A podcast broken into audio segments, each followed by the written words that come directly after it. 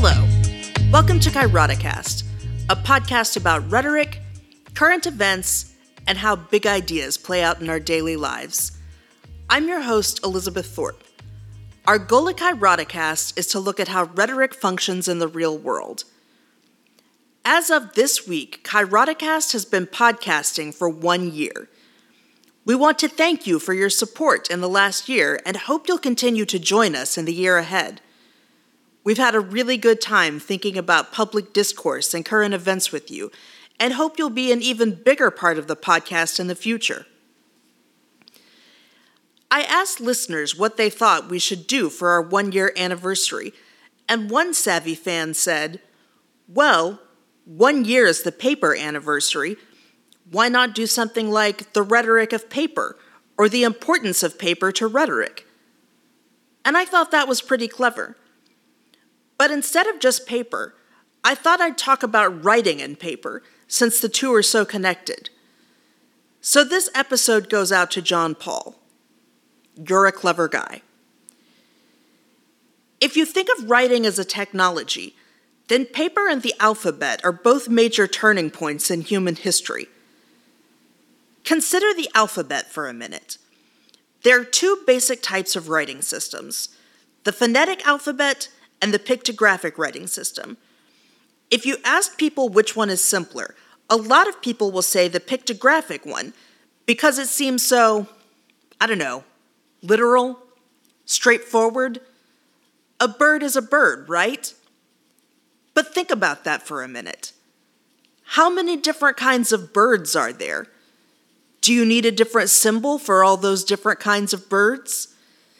The issue with pictographic systems is that each idea or thing requires its own symbol or variation on a symbol. That's thousands of symbols to make a pictographic system. That gets really complicated really quickly. Then think of the phonetic alphabet. The English one has 26 symbols, and we combine them in various ways to represent thousands of ideas. So, which is more complicated? Memorizing thousands of symbols or memorizing 26? The phonetic alphabet was a big step forward in writing and literacy because it meant writing and literacy was infinitely easier. Paper gave us the ability to write easily, cheaply, and in a way that could be shared widely. It was a major leap in evolution from something like clay tablets or even leather or parchment Paper was an easy way to get ideas down in one place, keep them there, make them transportable, transferable, memorable, and shareable. Writing actually has kind of an interesting history in rhetoric. It was actually pretty controversial in the beginning. Plato did not like writing. Plato felt that if you wrote something down, you would cease to remember it, and then you wouldn't be able to master that knowledge. He wrote in the Phaedrus Here, O king, is a branch of learning that will make the people of Egypt wiser and improve their memories. My discovery provides a recipe for memory and wisdom. But the king answered and said, O man full of arts, the god man Thoth, to one it is given to create the things of art, and to another to judge the measure of harm and of profits they have for those that shall employ them. And continued, So it is that you, by reason of your tender regard for the writing that is your offspring, have declared the very opposite of its true effect.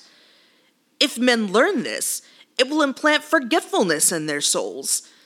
They will cease to exercise memory because they rely on that which is written calling things to remembrance no longer from within themselves, but by means of external marks. What you have discovered is a recipe not for memory, but for reminder. And it is no true wisdom that you offer your disciples, but only the semblance of wisdom. For by telling them of many things without teaching them, you will make them seem to know much, while for the most part they know nothing. And as men filled not with wisdom, but with the conceit of wisdom, they will be a burden to their fellows. He has Socrates say of writing, It is the same with written words. They seem to talk to you as though they were intelligent, but if you ask them anything about what they say from a desire to be instructed, they go on telling just the same thing forever. And the story goes that Thamus said much to Theuth, both for and against each art, which it would take too long to repeat. But when they came to writing, Theuth said, O king, here is something that once learned will make the Egyptians wiser and will improve their memory. I have discovered a potion for memory and for wisdom. Thamus, however, replied, O most expert Theuth, one man can give birth to the elements of an art, but only another can judge how they can benefit or harm those who will use them. And now, since you are the father of writing, your affection for it has made you describe its effects as the opposite of what they really are. In fact, it will introduce forgetfulness into the soul of those who learn it. They will not practice using their memory because they will put their trust in writing, which is external and depends on signs that belong to others, instead of trying to remember from the inside completely on their own. You have not discovered a potion for remembering, but for reminding. You provide your students with the appearance of wisdom, not with its reality. Your invention will enable them to hear many things without being properly taught, and they will imagine that they have come to know much, while for the most part they will know nothing. And they will be difficult to get along with, since they will merely appear to be wise instead of really being so. Plato was quite adamant that writing was a detriment to the human ability to master information and apply it. Basically, writing was going to make us dumber. But there were other ancient rhetoricians who actually made their living by writing. Isocrates was a logographer, or speechwriter. Isocrates was a hired courtroom speechwriter in Athens. In Athenian courtrooms, you didn't have a lawyer, you represented yourself. So instead, they would hire people like Isocrates to write speeches for them. Isocrates developed his talent for speech writing partially because he lacked confidence in his speaking voice. His speeches were ultimately influential on the policies of the day. Isocrates went on to have one of the most influential and successful schools of rhetoric of the early Western world. While his name isn't as well known as Aristotle's or Plato's, his legacy in the rhetorical world is long and quite profound. So the appropriateness of writing was contested in early Greece. And this really gets to a question of what rhetoric is. And that has been at the heart of rhetorical theory since the beginning. For most of its history, rhetoric meant public speaking or oratory it wasn't really until the 1800s or later that people started thinking of rhetoric as composition. And then things began to change. Rhetoric and composition classes began to pop up in colleges and universities everywhere, and rhetoric suddenly began to mean something other than just public speaking. We'll get to that evolution more a bit later. Paper was a Chinese invention that made it to Europe in the 11th century, but didn't really become widespread until the 1600s. During that time, the European printing press was invented, so by the time paper was widespread, there was a way to mass produce printed material on the paper. This made ideas accessible and spreadable. In that time, there were some important ideological shifts. One of the most important, and one that was intimately connected to the printing press and the ability to spread ideas, was the Protestant Reformation that began in 1517. At that point in Europe, the Catholic Church was the seat of pretty much all power. The church and the state were largely one and the same. The church controlled money, institutional power, local life, everything. When Martin Luther began the Protestant Reformation by calling the church's power and authority into question, and when the movement began to take shape, it basically broke the Western world. he wasn't just questioning theology, he was questioning the entire social structure of Europe. He was challenging the most powerful institution in the world. And with the printing press and paper becoming more and more common, these ideas could be spread. The world was changing, and at the heart of it was a nexus of writing, technology, and new ideas. The power of writing and paper wasn't limited to uprisings in Europe. We can look to my own American history to see how important the written word is in shaping history. The colonial pamphleteers, the most famous of which was Thomas Paine, that encouraged the colonists to take up arms and go to war with the British, certainly made their mark on American history. Thomas Jefferson's Declaration of Independence has stood the test of time as one of the most important pieces of American writing we have. And the Federalist and Anti Federalist papers helped shape the direction of our democracy. The power of the written word in early America literally cannot be overstated. Lin Manuel Miranda wrote a whole freaking rap opera about it. So perhaps it is not surprising that colleges and universities started teaching composition as a serious subject. The Enlightenment had shown us just how powerful writing is, so writing had to be taken seriously. The effect of this is immediately perceptible in schools today. In higher ed across the US, students take a first year writing course, which is a rhetoric and composition course, generally that has evolved out of the rhetorics of the 18th and 19th centuries. The early works of rhetoricians like Alexander Bain may not dominate the world of composition anymore, but the premise remains the same.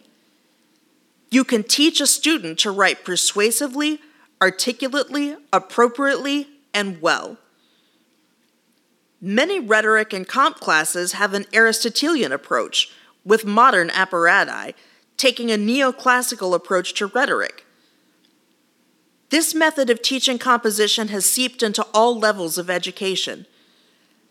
High schoolers on down to elementary schoolers are taught some level of rhetorical writing. What was once the purview of public speaking is now much more common in English language arts classes. However, the expansion of rhetoric did not stop there. Quintilian may have defined rhetoric as a good man speaking well in the first years of the Common Era, but since then, speakers have expanded beyond men, and rhetoric has expanded beyond speaking and even writing. In the 1970s, people first began to consider that rhetoric might be beyond words themselves. People began to think in terms of visual rhetoric we began to understand that people can communicate and even argue through visual symbols. Pictures speak to us, they send us messages. Honestly, this isn't a new idea. We've been using images to tell us things since the beginning of time. Consider something as common as a coin. What images do we put on coins? What images have always been on coins? Ancient cultures put symbols of the gods or other symbols of power on their coins. The Romans put their leaders on their coins. The English have the queen on the pound. Americans have a variety of past leaders on their currency. Nations choose to have pictures of power and authority on their currency. It is a reminder of the power and authority behind that currency. It says something about the actual values of the nation. Money is valuable, and that which is valuable is marked by the authority of the state. This is a powerful visual image from a nation to its people. We've always sent messages through images. We just didn't always recognize it as rhetorical. Consider also the ichthus, or the Jesus fish. It was adopted by early Christians as a secret symbol to identify other believers when they were being persecuted by the Roman Empire. The sign represented a number of things, including the story of the loaves and the fishes, and Jesus saying he would make his disciples fishers of men. And it was an acrostic for Jesus Christ, Son of God, Savior. It was a powerful symbol in the early church. This symbol became popular again in the 1970s among Christians in Australia and spread worldwide. It became very popular to put an ichthus on your car to show you were a believer. But what I would like to note is a piece of visual argumentation or rhetoric that is less popular but a more poignant example of visual rhetoric the Darwin fish. The Darwin fish is an ichthus with legs attached and sometimes the name Darwin inside the body of the fish to show a more evolved understanding of the world. It's a clever, if smug or even snide statement about a set of beliefs in a single image. The ichthus is meant to say, I'm a Christian, which implies a person believes in certain truths. The Darwin fish replaces Christianity with Darwin, or by implication, science, making a statement about what kinds of truths a person believes in. It's a somewhat derogatory statement about Christianity because it literally replaces Christ with biology or science. Understanding visuals as rhetoric allows us to look at images such as these as specific messages and arguments. There is a rhetor who is making a claim in this context. And with all the visuals all around us, we can understand that there is a discourse that they are a part of. But even this was not the end of the expanding understanding of rhetoric. The digital world has brought about new ways of thinking about what rhetoric is and how we communicate, and is combining media, speaking, visuals, and writing at an unprecedented rate. The digital world is changing how we experience messages, and that is just the messages we read. Sites like Instagram or TikTok are no less rhetorical, but they are much more visual in nature. The same messages are being sent, but they are being sent in wildly different ways on wildly different media. The question is how much does that change the message? Obviously, the study of rhetoric depends upon the message itself. What is the argument? How does it build identification? How does it craft reality? What is the style? But there are so many ways to send these messages now, and each way imprints itself upon that message. Rhetoricians of the digital age must confront how the medium affects their message, whether they are analyzing it or sending it. One way scholars are thinking about this now is the idea of networked rhetoric. The rise of social networks has encouraged us to think about the ways rhetoric is connected. For example, on Twitter, you can simply click a hashtag to see what hundreds to thousands of people are saying on a single topic. Rhetoric isn't a straight line, it's a map of scattered points connected across time and space.